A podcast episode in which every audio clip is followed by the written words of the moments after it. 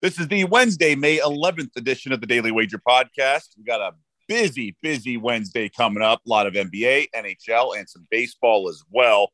So sit back and enjoy, and we'll be in and out in less than 10 minutes, like always.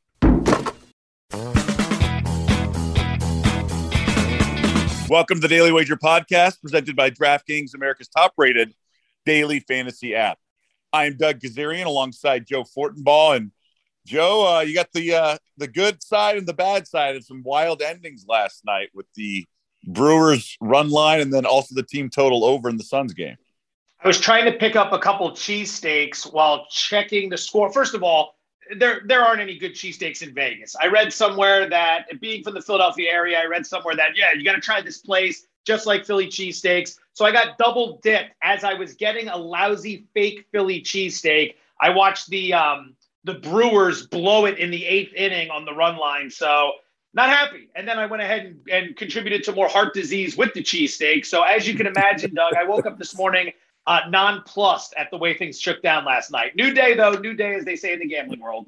But ton, Suns over one eight, 108 and a half team total got there because of instead of a dribble out, they go for a dunk and get fouled. So yeah, very fortunate. They take it, they take it, and they give it. Um, all right, so two more playoff games today. Uh, we could see a series close out with the Grizzlies and Warriors.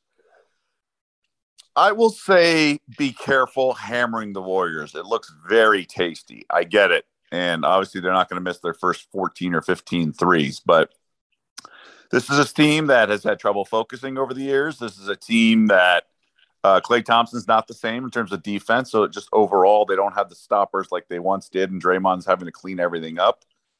And the Grizz kind of figured some stuff out going big, bully ball. And Barkley was talking about it after the game on Monday. I just, I, I'm not putting, uh, I don't, these Grizzlies aren't rolling over. And I'm not putting a home, uh, home dog upset out, out of the question.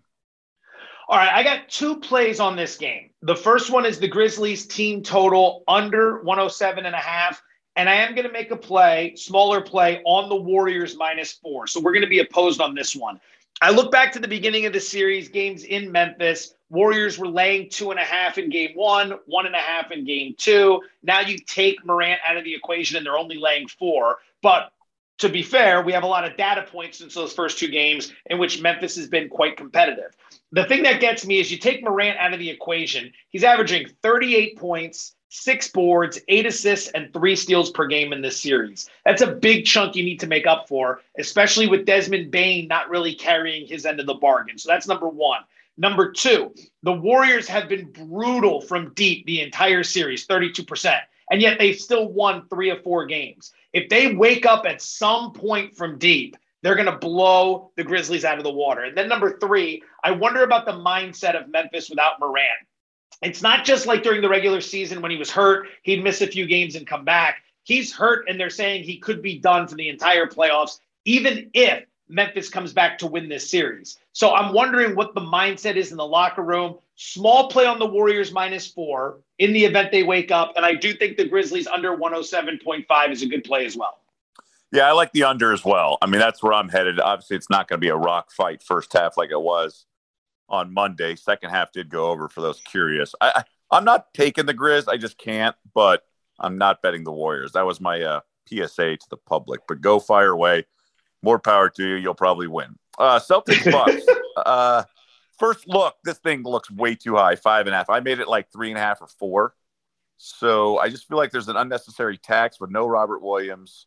I know home teams have been thriving in these playoffs, but this is a different series than the one we saw last night. Last night was a situation where both, uh, all four home teams won. So that means the team that was on the road in game five was pretty spent after emptying the tank to win games three and four. That's not the case here with the Bucks and Celtics.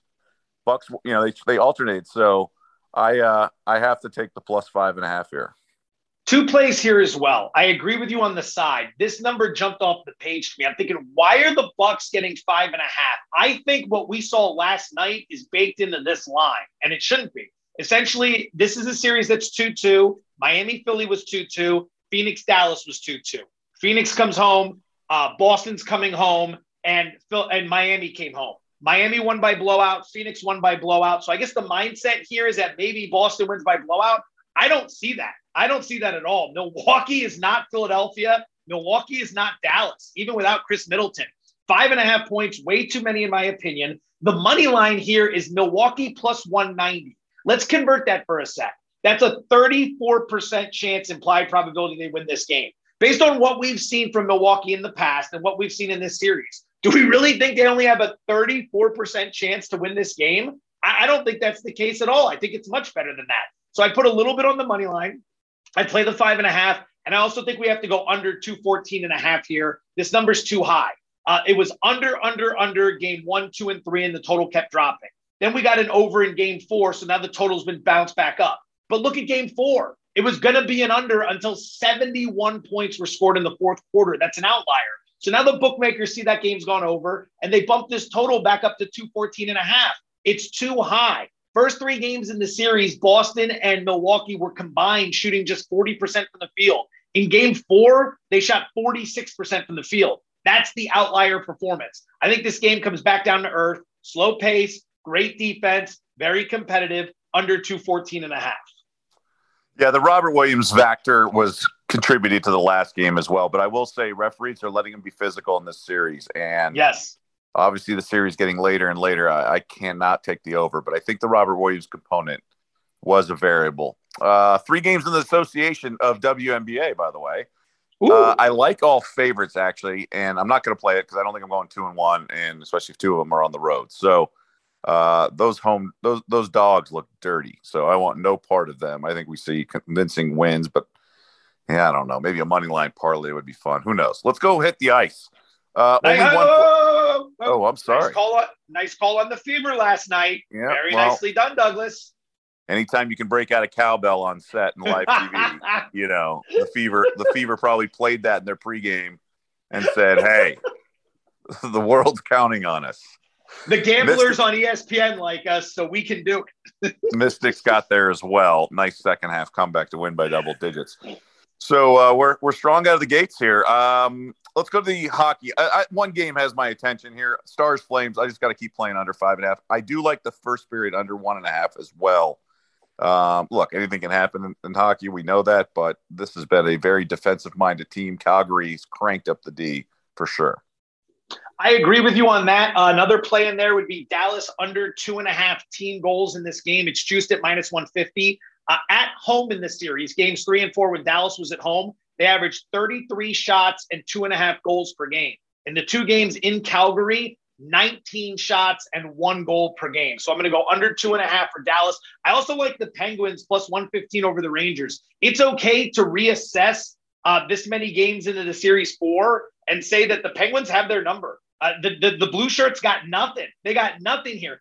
Through four games, Pittsburgh is plus 34 in shots plus six in goals. They've taken six fewer penalty minutes. And when you look at the expected goals metric, Pittsburgh's expected goal metric is 64.4, which is number one for the entire playoffs. The Rangers' expected goals, 35.5, the lowest of any playoff team this postseason. Pittsburgh is working the Rangers in this series, and we get them at plus money here. I'm going to go ahead and play Pittsburgh plus 115. All right, I like it. Fire away. And yes, I mean dogs bark in the NHL over the last five postseasons, so can't yeah. fault you at all. You have a baseball play for the people before we let them go. Get excited. Cardinals Orioles. Get excited. Cardinals Ooh, Orioles. Double play here. First five under four and a half runs, and then the game under eight runs. A lot of day games today. This is not a day game. This is a night game. So whenever you're listening to this, you should have an opportunity to make a play.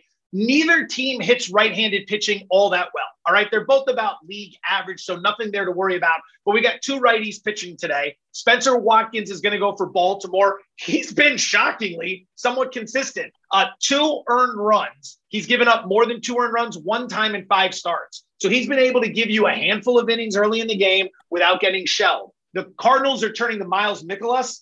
Uh, 153 ERA this year. He has surrendered just three earned runs over his last 25 innings pitched. And we know the Orioles don't hit all that well, although they are winning more games this year than they have in the past. So double dipper, Cardinals, Orioles, first five under four and a half runs, and then under eight runs for the full game. If you want another one, I'd also consider the Angels in the first five over the Rays. It's about minus 125. Ohtani's going, so you're paying the inflated price. The Angels have been an absolute wagon.